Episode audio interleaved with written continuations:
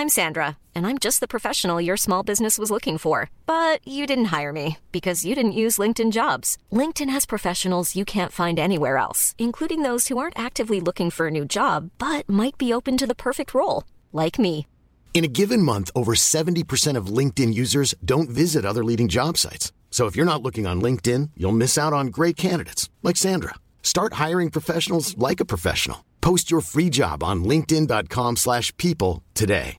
Hey Dave. Yeah, Randy. Since we founded Bombus, we've always said our socks, underwear and t-shirts are super soft. Any new ideas? Maybe sublimely soft. Or disgustingly cozy. Wait, what? I got it. Bombus. Absurdly comfortable essentials for yourself And for those facing homelessness. because one purchased equals one donated. Wow, did we just write an ad? Yes. Bombas. Big comfort for everyone. Go to bombas.com slash ACAST and use code ACAST for 20% off your first purchase. One size fits all seems like a good idea for clothes until you try them on. Same goes for healthcare. That's why United Healthcare offers flexible, budget friendly coverage for medical, vision, dental, and more. Learn more at uh1.com. Sarigama Karma Mini Bhakti. Shri Bhagavad Gita अध्याय नौ। अथ नवमोध्याय राज विद्या राज गुह्य योग जय श्री कृष्ण दोस्तों, मैं शैलेंद्र भारती, आपका भगवत गीता के नौवें अध्याय राज विद्या राज गुह योग में स्वागत करता हूँ। दोस्तों, जिसे योग मिल गया हो उसका ऐश्वर्य, उसका वैभव कैसा होता है, यही बात होगी इस अध्याय में। आइए, प्रारंभ करते हैं इस अध्याय को और कूद जाएँ मेरे साथ इस ज्ञान की गंगा में। श्री भगवानुवाच इदं तु ते गुह्यतमं प्रवक्ष्याम्यनसूयवे। ज्ञानं विज्ञानसहितं यजज्ञात्वा मोक्षसे शुभात्। कृष्ण अर्जुन से कहते हैं कि वो उस दोष रहित अर्जुन को, उस अर्जुन को जिसमें दोष नहीं है, ईर्ष्या नहीं है, अब उसे परम गोपनीय विज्ञान सहित ज्ञान बताएँगे। मोस्ट सीक्रेट दोस्तों, विज्ञान सहित ज्ञान। यानी कि ज्ञान को उसकी विशेषता के साथ बताएँगे भगवान। ऐसा ज्ञान जिसे भली भांति जानकर अर्जुन दुख रूपी संसार से मुक्त हो जाएगा। जो कर्म आपको मुक्ति की ओर ले जाएँ, वो उत्तम है। जो आपको दुनियादारी में और फंसाए वो उत्तम नहीं। ये दुख की बात है लेकिन सच है। हमारे ज़्यादातर काम हमें इस दुनिया के पचड़ों में और फंसाते हैं। ज़्यादा पैसा, ज़्यादा दोस्ती, ज़्यादा रिश्तेदारी, ज़्यादा द्वेष, इसी सब में तो हमेशा पड़े रहते हैं हम। राजविद्या राजगुह्यम पवित्रमिदमुत्तमम्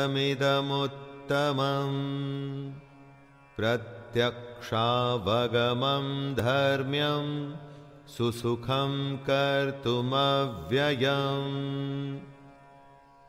कृष्ण अर्जुन को वो ज्ञान देने वाले हैं, जो विज्ञान सहित है, और जो उसको इस दुखी संसार से मुक्त कर देगा।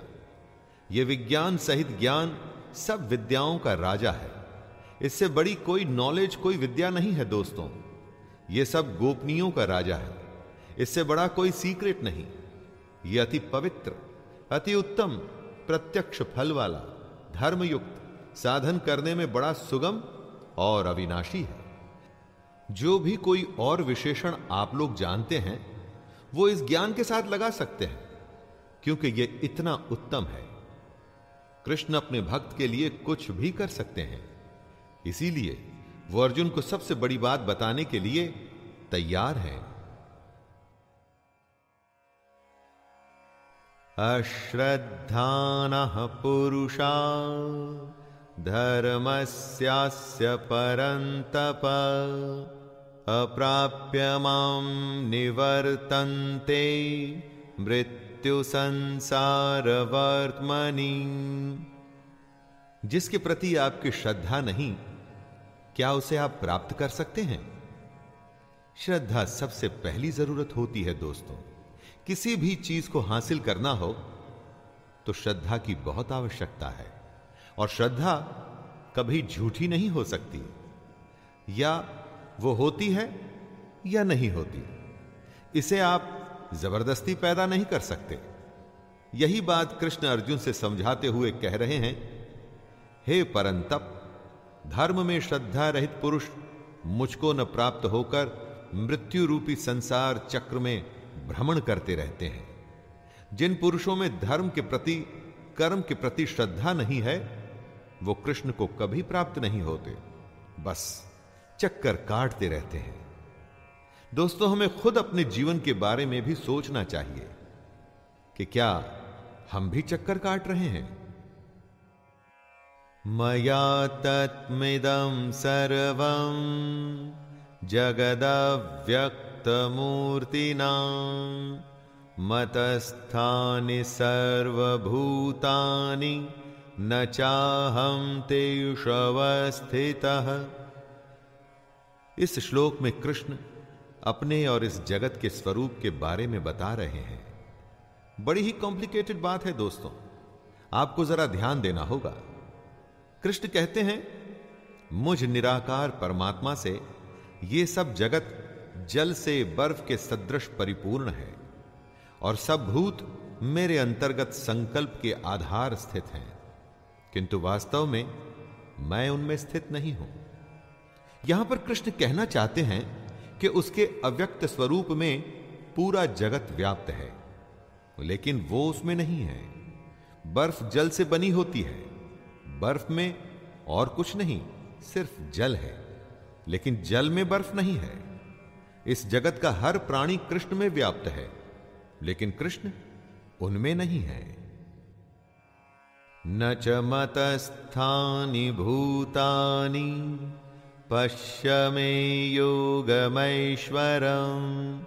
भूतभृन्न च भूतस्थो, ममात्मा भूत भावन सब भूत जीव या निर्जीव कृष्ण में स्थित नहीं है, क्योंकि सारे भूत मरण धर्मा है मतलब कि नाशवान है।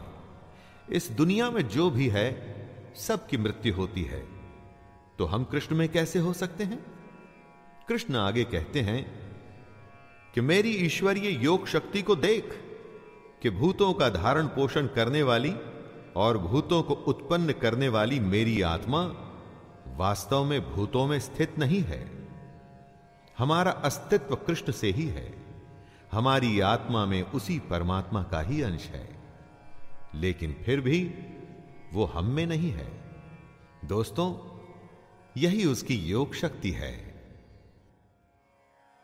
यथा यथाकाशस्थितो नित्यं वायुः सर्वत्र गो महान् तथा सर्वाणि भूतानि मतस्थानित्युपधारय। जिस हवा को हम महसूस करते हैं, ये वायु आकाश की वजह से होती है, और बिना किसी सहारे के भी ये आकाश में ही रहती है। ये वायु आकाश से अपनी उत्पत्ति होने के बावजूद भी उसको मलिन नहीं कर पाती। वैसे ही सारे भूत कृष्ण में व्याप्त हैं। लेकिन कभी भी वो कृष्ण को मलिन नहीं कर पाते। हम सब कृष्ण से हैं, कृष्ण हमसे नहीं। हम सब कृष्ण के संकल्प से ही पैदा हुए हैं, इसीलिए उन्हीं में स्थित हैं। लेकिन वो हम में नहीं है। ये योग का प्रभाव है दोस्तों। कृष्ण की योग शक्ति का कमाल है। जैसे वायु बिना किसी सहारे के आकाश में स्थित है, वैसे ही हम सब भी कृष्ण में स्थित हैं। सर्वभूतानि कौन्तेय प्रकृतिं यान्ति मामिकाम् कल्पक्षये पुनस्तानि कल्पादौ विसृजाम्यहम्। जब एक कल्प, एक एरा, एक दौर खत्म होता है तो हम सब वापस से कृष्ण में चले जाते हैं। सुनिए वो क्या कहते हैं? हे अर्जुन, कल्पों के अंत में सब भूत मेरी प्रकृति को प्राप्त होते हैं, अर्थात प्रकृति में लीन होते हैं, और कल्पों के आदि में उनको मैं फिर से रचता हूँ। उनकी रचना के बाद ही कल्प की शुरुआत होती है। अचेत में वो जागृति भरते हैं, और तभी दुनिया शुरू होती है, और कल्प की समाप्ति पर जो यहाँ से आया था, वहीं वापस लौट जाता है। एक तरह से यूँ भी मान लीजिए कि कल्प भी जब अपना कर्म पूरा कर लेता है तो समाप्त हो जाता है। प्रकृतिम स्वामवष्टभ्य, विसृजामि पुनः पुनः, भूतग्रामिमं कृत्स्नम् अवशं प्रकृतिर्वशात्। जैसा कि कृष्ण ने खुद कहा था कि अपने कर्मों से कोई बच नहीं सकता, ऐसा हो ही नहीं सकता कि कोई कर्म न करे। उसी तरह से बार बार सृजन करना ही कृष्ण का कर्म है। इस श्लोक में वो यही बता रहे हैं, हे अर्जुन, अपनी प्रकृति को स्वीकार करके स्वभाव के बल से परतंत्र हुए इस संपूर्ण भूत समुदाय को बार बार उनके कर्मों के अनुसार मैं रचता हूँ। जैसे हमने कर्म किए थे, वैसा हमारा स्वभाव हुआ। और जैसा स्वभाव हुआ, उसी के गुणों के हिसाब से कृष्ण उसको रचते हैं। और इस तरह से कृष्ण भी अपना कर्म करते रहते हैं और हम भी। न च माँ तानि कर्माणि निबध्नन्ति उदासीन वदासीनम् असक्तं तेषु कर्मसु। कृष्ण हमारी संरचना, हमारा सृजन करते हैं, लेकिन अव्यक्त रूप से ऐसा कहते हुए कहीं दिखता नहीं, लेकिन स्वाभाविक है कि ऐसा होता है। वरना यह दुनिया कहाँ से आती और कहाँ जाती है? रचना का उनका यह कर्म है, लेकिन कृष्ण कभी अपने कर्म से बंधते नहीं। अपने इस कर्म में उनकी आसक्ति नहीं होती। जैसा ज्ञान वह हमको दे रहे हैं, वही नियम उन पर भी लागू होता है। दोस्तों, ऐसा नहीं कि वो मनमानी करें। मनमानी तो कोई भी नहीं कर सकता। यह पूरा संसार परमात्मा के ही संकल्प से बना है। आपको लग सकता है कि आप अपनी मर्ज़ी के मालिक हैं और आप जो चाहें वो कर सकते हैं, लेकिन ऐसा है नहीं। मयाध्यक्षेण प्रकृति ही सूयते सचराचरम् हेतुनानेन कौन्तेय परिवर्तते कृष्ण इस श्लोक में दुनिया की रचना के विज्ञान के बारे में बता रहे हैं और यह भी बता रहे हैं कि उनकी अध्यक्षता में ये जो माया है, इस जगत को रचती है। दोस्तों, कृष्ण के संकल्प से ही यह दुनिया बनती है और उनकी चेयरमैनशिप में माया इस दुनिया को बनाती है। जिस दुनिया को हम जानते हैं। और यही वजह है कि यह सृष्टि चक्र चलता रहता है। हम सब आते हैं और जाते हैं। जीवन मरण का यह सर्कल चलता ही रहता है। इसीलिए हमें इस दुनिया की जानकारी से थोड़ा सा आगे जाकर सच्चाई जानने के लिए कृष्ण प्रेरित करते हैं। अवजानन्ति माँ मूढ़ा मानुषिं तनुमाश्रितम् परं भावमजानन्तो मम भूत महेश्वरम् ज्ञान की तो फिर भी सीमा है, लेकिन अज्ञान की नहीं। ऐसे अनगिनत अज्ञानी हैं जो कृष्ण को नहीं मानते, उन्हें नहीं समझते। यहाँ कृष्ण से मतलब अर्जुन का सारथी या देवकी नंदन नहीं। यहाँ कृष्ण से मतलब वो परमात्मा जिसमें ये सारी दुनिया व्याप्त है। जो अज्ञानी उस परमात्मा को नहीं जानते, उनके बारे में कृष्ण कह रहे हैं, मेरे परम भाव को न जानने वाले मूढ़ लोग, मनुष्य का शरीर धारण करने वाले मुझ संपूर्ण भूतों के महान ईश्वर को तुच्छ समझते हैं। अर्थात, अपनी योग माया से संसार के उद्धार के लिए मनुष्य रूप में विचरते हुए मुझ परमेश्वर को साधारण मनुष्य मानते हैं। मोघाशा मोघ कर्माणो, मोघ ज्ञाना विचेतसः, राक्षसी मासुरीं चैव प्रकृतिं मोहिनीं श्रिता। इस श्लोक में यह बताया गया है कि ऐसे कौन से लोग हैं जो कृष्ण को नहीं समझ पाते। जैसे आसुरी और मोहिनी प्रकृति के लोग। यहाँ पर आसुरी और मोहिनी प्रकृति कोई जाति नहीं है, बल्कि मन के स्वभाव हैं। ये आसुरी और मोहिनी प्रकृति के लोग व्यर्थ आशा, व्यर्थ कर्म और व्यर्थ ज्ञान में अपना पूरा जीवन बिता देते हैं। जबकि महात्मा जन अपना पूरा जीवन सच को जानने में लगा देते हैं। राक्षसी स्वभाव के लोग मद में, मदिरा में, मोह में ही पूरी ज़िंदगी को गंवा देते हैं। आपके इर्द गिर्द जितने भी लोग दिखते हैं, उसमें आप खुद को भी मिलाकर सबको महात्मा जन या राक्षसी स्वभाव के लोगों में बांट सकते हैं।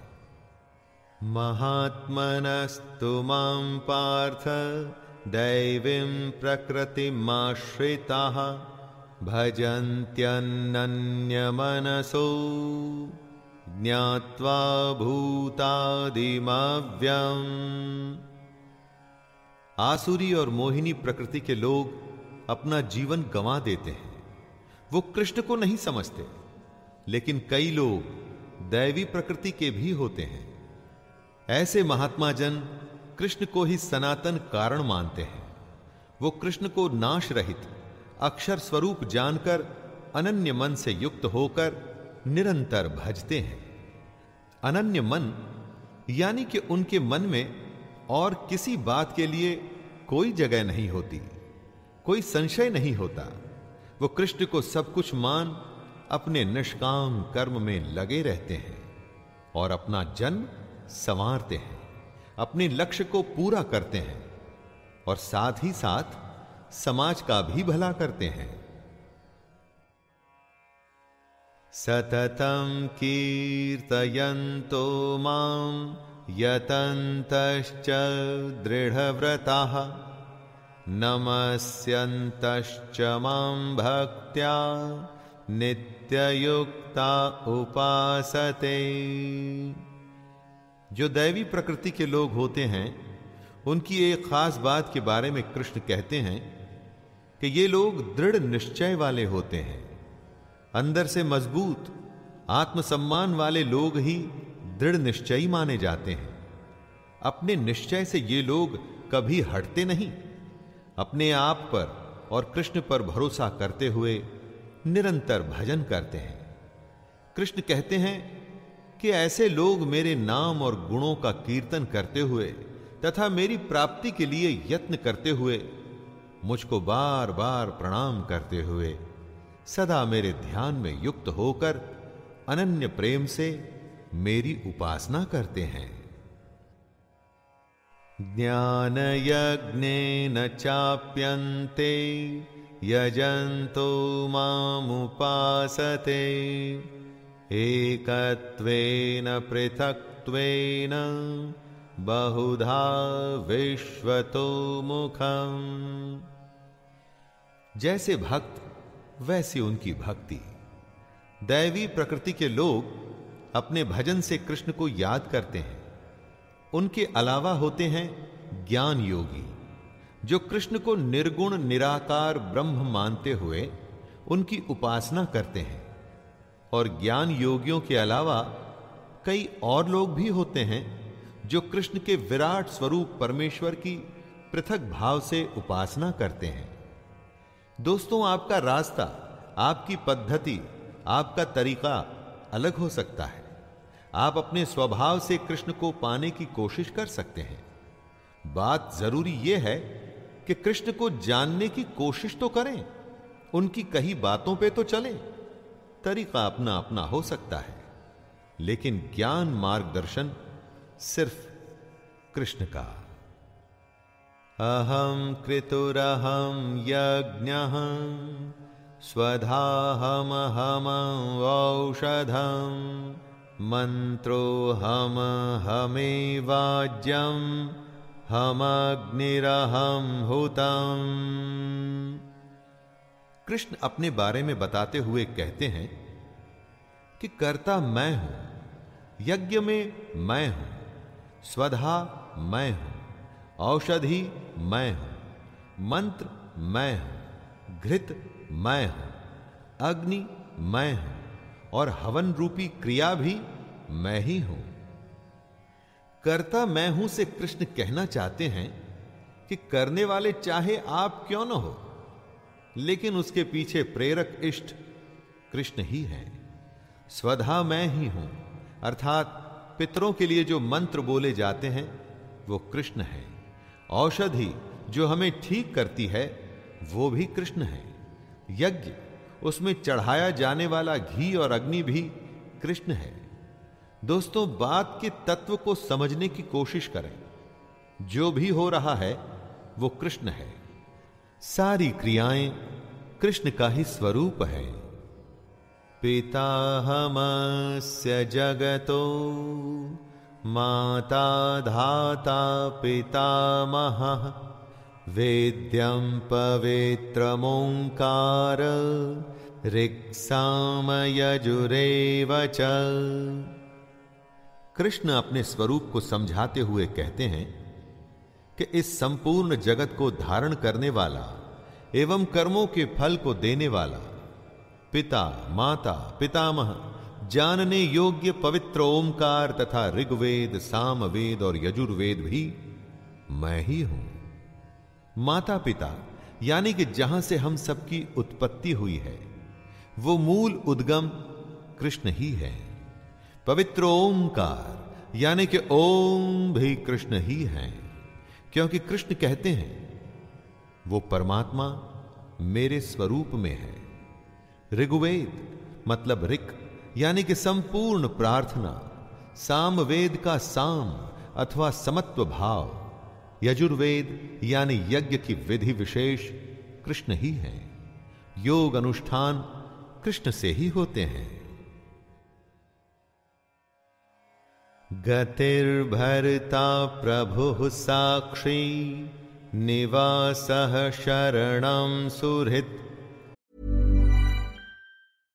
Hiring for your small business? If you're not looking for professionals on LinkedIn, you're looking in the wrong place. That's like looking for your car keys in a fish tank.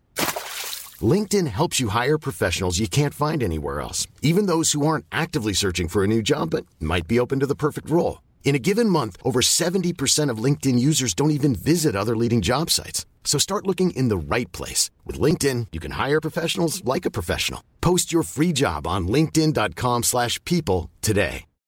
Since 2013, Bombas has donated over 100 million socks, underwear, and T-shirts to those facing homelessness. If we counted those on air, this ad would last over 1,157 days. But if we counted the time it takes to make a donation possible, it would take just a few clicks. Because every time you make a purchase, Bombas donates an item to someone who needs it. Go to bombas.com slash ACAST and use code ACAST for 20% off your first purchase. That's bombas.com slash ACAST, code ACAST. प्रभवः प्रलयः स्थानम् निधानं बीजमव्ययम्। परम धाम, जिसे सब प्राप्त करने की कोशिश करते हैं, वो कृष्ण है। जो हम सबका भरण पोषण करता है, वो हम सबका स्वामी है। जो हमारा शुभाशुभ करता है, हम सबका वास स्थान यानी जहाँ हम सब रहते हैं, जो शरण लेने योग्य है सबका हित करने वाला, जिसमें से सबकी उत्पत्ति होती है, और प्रलय के समय जिसमें सब मिल जाते हैं। हम सबका आधार, निधान और अविनाशी कारण कृष्ण ही हैं। जो हो रहा है, जो होता है और जिसकी वजह से होता है, वो सब ही कृष्ण है। उसके सिवा कुछ भी नहीं। तपाम्यहमहं वर्षम निग्रहणाम्युत सृजामि च अमृतं चैव मृत्युश्च सदसच्चाहमर्जुन। धरती सूर्य से तपती है, जल जलवाष्प बन के आकाश में जाता है और बादल बन के बरसता है। वर्षा ही इस दुनिया को ज़िंदा रखती है और यह सृष्टि क्रम चलता रहता है। अपने ही स्वरूप को समझाते हुए कृष्ण कहते हैं कि जो सूर्य रूप से तपता है, वर्षा का आकर्षण करता है और उसे बरसाता है, वो मैं स्वयं ही हूँ। हे अर्जुन, मैं ही अमृत और मृत्यु हूँ और सत असत भी मैं ही हूँ। जिससे जीवन मिलता है, वो अमृत होता है दोस्तों, और वो कृष्ण है। मृत्यु भी वही है। आदि, अंत, ये पूरा अनंत, हर क्रिया हर क्रिया का कारण कृष्ण ही है। त्रैविद्यामां पूत पाप अयज्ञैरुष्ट्वा स्वरगन्ति प्रार्थयन्ते। ते पुण्यमासाद्य सुरेन्द्रलोकम्। श्नन्ति दिव्यान् दिवि आराधना या विद्या के तीन अंग हैं, ऋक, साम और यजुह इन्हीं तीनों पर हमारे तीनों वेद आधारित हैं, ऋग्वेद सामवेद और यजुर्वेद। जो पुरुष इन तीनों वेदों में विधान किए हुए सकाम कर्मों को करते हैं, सोम रस को पीते हैं, जो पाप रहित हैं, ऐसे पुरुष जो कृष्ण को यज्ञों के द्वारा पूज कर स्वर्ग की प्राप्ति चाहते हैं, वे पुरुष अपने पुण्यों के फल रूप स्वर्ग लोक को प्राप्त होकर स्वर्ग में दिव्य देवताओं के भोगों को भोगते हैं। जो असत की कामना करते हैं, वो मृत्यु को प्राप्त होते हैं। और ये मृत्यु कृष्ण है। और जो सत की कामना करते हैं, वेदों के नियमों का पालन करते हुए सकाम करते हैं, उन्हें कृष्ण स्वर्ग के भोग देते हैं। तेतम भुक्त्वा स्वर्गलोकम विशालं क्षिणे। पुण्यमर्त्यलोकं विशन्ति। एवं त्रैधर्ममनुप्रपन्ना गता गतं कामकामा लभन्ते जो सच की कामना करते हुए कृष्ण को भजते हैं और जो स्वर्ग की प्राप्ति चाहते हैं, उन्हें कृष्ण स्वर्ग देते हैं। लेकिन कब तक? जब तक उनके पुण्य चलते हैं। विशाल स्वर्ग लोक को भोग कर जब पुण्य क्षीण हो जाते हैं, तब वो पुरुष फिर से मृत्यु लोक को प्राप्त होते हैं। इस तरह से स्वर्ग को प्राप्त हो चुके पुरुष भी बार बार आवागमन को प्राप्त होते हैं। अर्थात पुण्य के प्रभाव से स्वर्ग में जाते हैं और पुण्य क्षीण होने पर मृत्यु लोक में वापस आ जाते हैं। पुण्य किए थे तो स्वर्ग मिला दोस्तों। लेकिन टिकट तभी तक की थी जितने पुण्य कमाए थे। उसके बाद वापस। अनन्याश्चिन्तयन्तो माँ, ये जनाः पर्युपासते। तेषां नित्याभियुक्तानां योगक्षेमं वहाम्यहम्। जो असत की कामना करते हैं उनको मृत्यु मिलती है। सत की कामना करने वाले जो स्वर्ग चाहते हैं, वो कुछ समय के लिए स्वर्ग में जाते हैं और पुण्यों के खत्म हो जाने पर वापस आते हैं।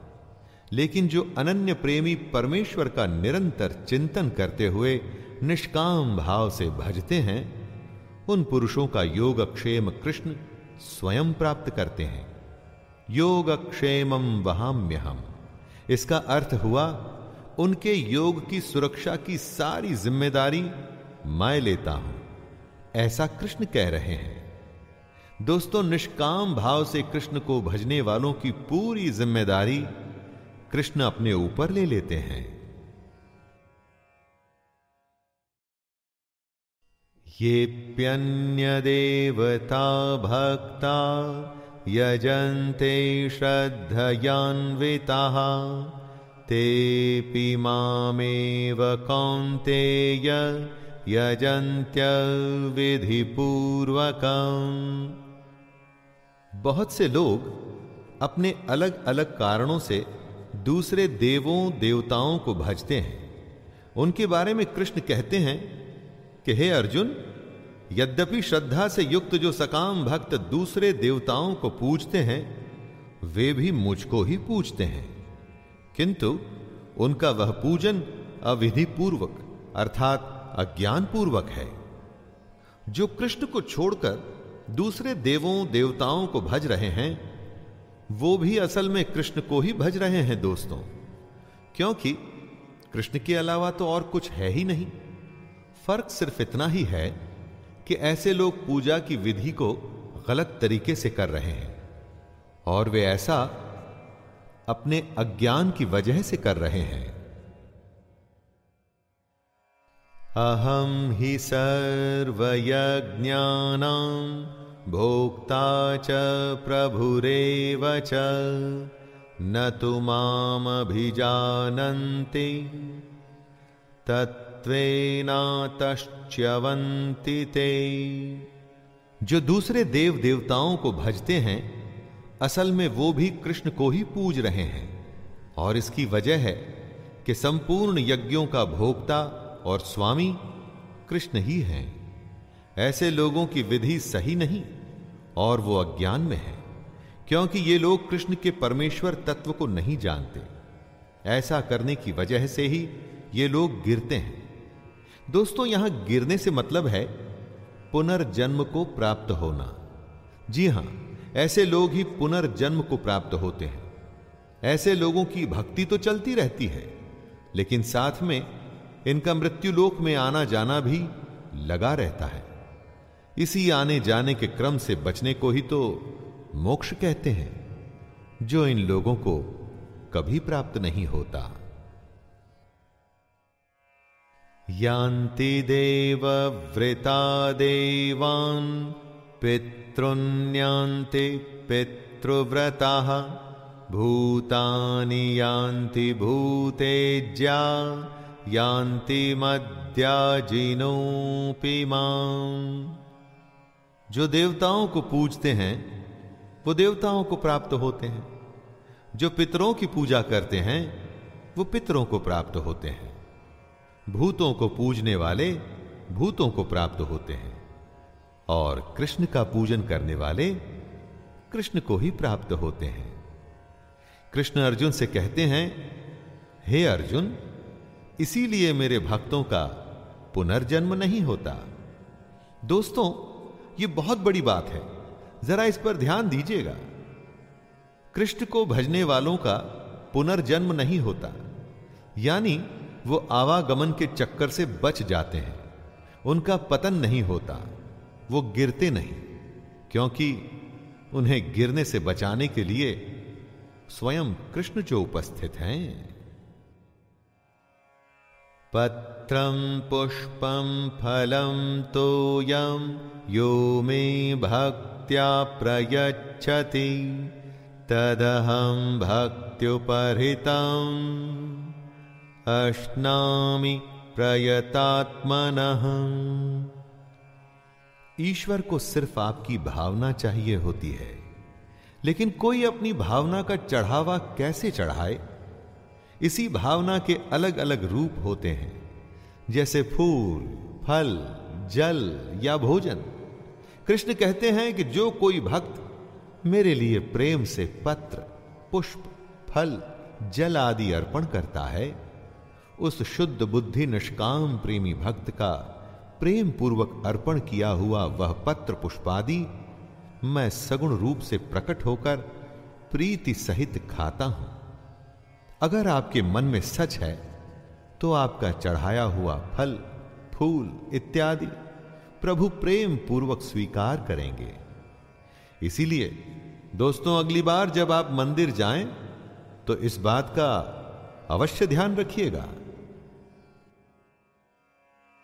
यत्करोषि यदश्नासि यज्जुहोषि ददासि यत् यत्तपस्यसि कौन्तेय तत्कुरुष्व मदर्पणम्।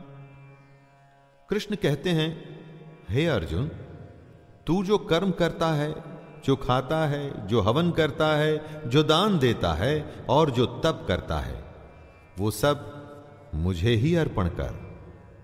योग क्षेमम वहाम्यम की बात कृष्ण कर चुके हैं, जिसका अर्थ होता है कि हमारे योग की सारी ज़िम्मेदारी कृष्ण अपने ऊपर लेते हैं। इसीलिए वे अर्जुन से कह रहे हैं कि हमें अपने कर्म, भोजन, हवन, दान और तप सब कुछ उन्हें अर्पण कर देना चाहिए। दोस्तों, भाव समझिए। ये सब काम वैसे ही करने हैं, जैसे आप हमेशा करते हैं। लेकिन इसे पूर्ण रूप से अर्पण करना है कृष्ण को, क्योंकि यह जान लीजिए कि आपके हर कर्म, हर संकल्प के पीछे कृष्ण हैं।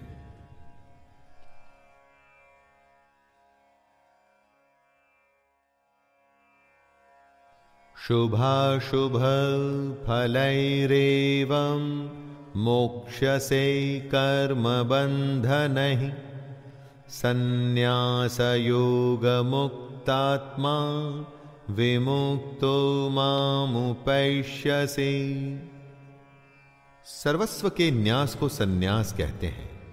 जब आप अपने समस्त कर्म भगवान को अर्पण कर देते हैं, तब ऐसे सन्यास योग से युक्त चित्त वाले मनुष्य कर्म बंधन से मुक्त हो जाते हैं।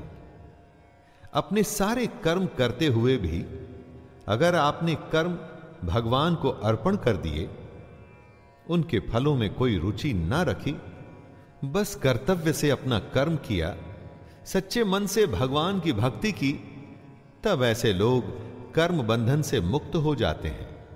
इस बात की पुष्टि स्वयं कृष्ण कर रहे हैं। ऐसा करने वाले सीधे कृष्ण को ही प्राप्त होते हैं। समूहम सर्वभूतेषु न मे द्वेष्योस्ति न प्रिय। ये भजन्ति तु माँ भक्त्या मयि ते तेषु चाप्यहम्। जो भी सब कुछ है, उस सब में कृष्ण उपस्थित हैं। कृष्ण सब भूतों में समभाव से व्यापक हैं।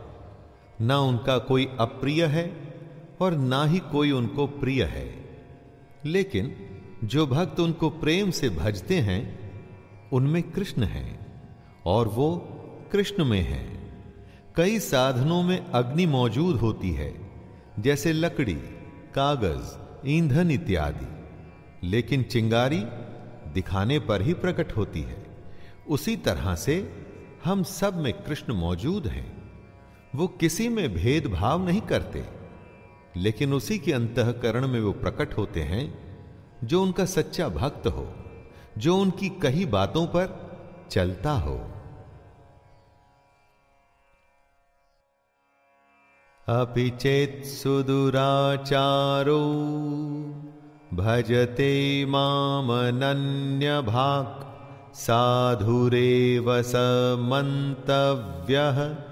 सम्मग्गव्यवसितो हि सह दोस्तों, ये बताइए, जब कोई दुष्ट बुरा आदमी कृष्ण को भजे, तब क्या होगा?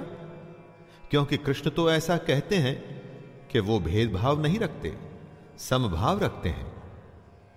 जी हाँ, इसी के बारे में कृष्ण कहते हैं कि यदि कोई अतिशय दुराचारी भी अनन्य भाव से मेरा भक्त होकर मुझको भजता है तो वो साधु ही मानने योग्य है। दोस्तों, कोई डाकू विलन भी अगर कृष्ण को भज रहा है तो उसे भी साधु ही मानना पड़ेगा। और इसकी वजह है कि वो बुरा आदमी भजते हुए यथार्थ निश्चय वाला है। अर्थात, उसने भली भांति निश्चय कर लिया है कि परमेश्वर के भजन के समान अन्य कुछ भी नहीं है। क्षिप्रम भवति धर्मात्मा, स्वच्छान्तिं निगच्छति। कौन्तेय प्रतिजानीहि न मे भक्तः प्रणश्यति। दुराचारी का क्या धर्मात्मा बनना समभाव है? एकदम सच्चे मन से भगवान के कहे चलने पर कुछ भी संभव है।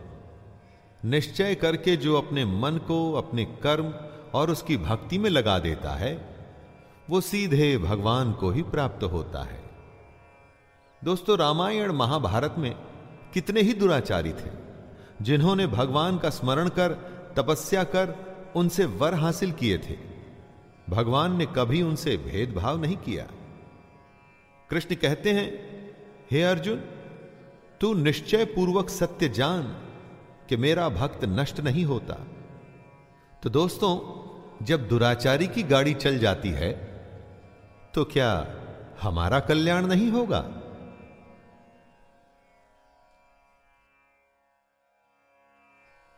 माम ही पार्थ व्यपाश्रित्य ये स्युपापयोनयः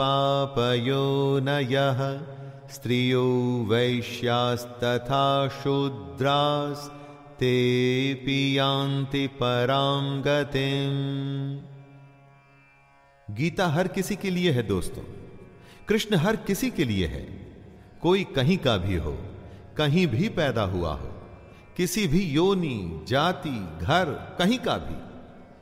कृष्ण कहते हैं, हे अर्जुन, स्त्री, वैश्य, शूद्र तथा पाप योनि, चांडाल आदि, जो कोई भी हो वे भी मेरे शरण होकर परम गति को ही प्राप्त होते हैं। जो कृष्ण की शरण में आ गया, फिर उसकी ज़िम्मेदारी कृष्ण अपने ऊपर लेते हैं, क्योंकि ऐसा ही नियम है। भेदभाव का नियम, जात पात, अमीर गरीब, ये हमारे समाज की बुराइयाँ हैं। भगवान के दरबार में सब नियम से चलता है। चाहे वो कोई इंसान हो या स्वयं भगवान ही क्यों ना हो। किं पुनर्ब्राह्मणः पुण्या भक्ता राजर्षयस्तथा अनित्यं सुखं लोकमिमं प्राप्य भजस्व ब्राह्मण, क्षत्रिय, वैश्य और शूद्र, ये कर्मों के हिसाब से बांटी गई जातियाँ हैं, जो जैसा कर्म करता है वो वैसी ही श्रेणी में खुद को पाता है। इसी की पुष्टि करते हुए कृष्ण कहते हैं कि पुण्यशील ब्राह्मण तथा राजर्षि भक्तजन मेरी शरण होकर परम गति को प्राप्त होते हैं। ब्राह्मण वो है जो ब्रह्म को जानने का अभिलाषी है। इसको किसी जाति विशेष से मत जोड़िएगा दोस्तों। और राजर्षि भक्तजन से कृष्ण का मतलब है वो भक्त जिनमें शौर्य, स्वाभिमान दृढ़ निश्चय मौजूद रहता है। ऐसे लोग परम गति को प्राप्त होते हैं। इसलिए जब भी हमें यह मनुष्य का शरीर मिले, हमें उसका फ़ायदा उठाकर ब्रह्म को जानना चाहिए। मन्मना भव मद्भक्तो मद्याजी माम नमस्कुरु। मामे वैश्यसि युक्त्वैवम् आत्मानं मत्परायणः। कृष्ण अर्जुन से कहते हैं कि अर्जुन, तू मुझमें मन वाला हो, मेरा भक्त बन, मेरा पूजन करने वाला हो, मुझको प्रणाम कर। इस प्रकार आत्मा को मुझमें नियुक्त करके मेरे परायण होकर तो मुझको ही प्राप्त होगा। दोस्तों, हमारे मन में कृष्ण के सिवा और कोई ना आए। हमारी आत्मा, उसी परमात्मा, उसी कृष्ण का अंश है। तेरा तुझको सौंपते क्या लागत है मोर? जो उसका है, हमें वो उसी को सौंपना है।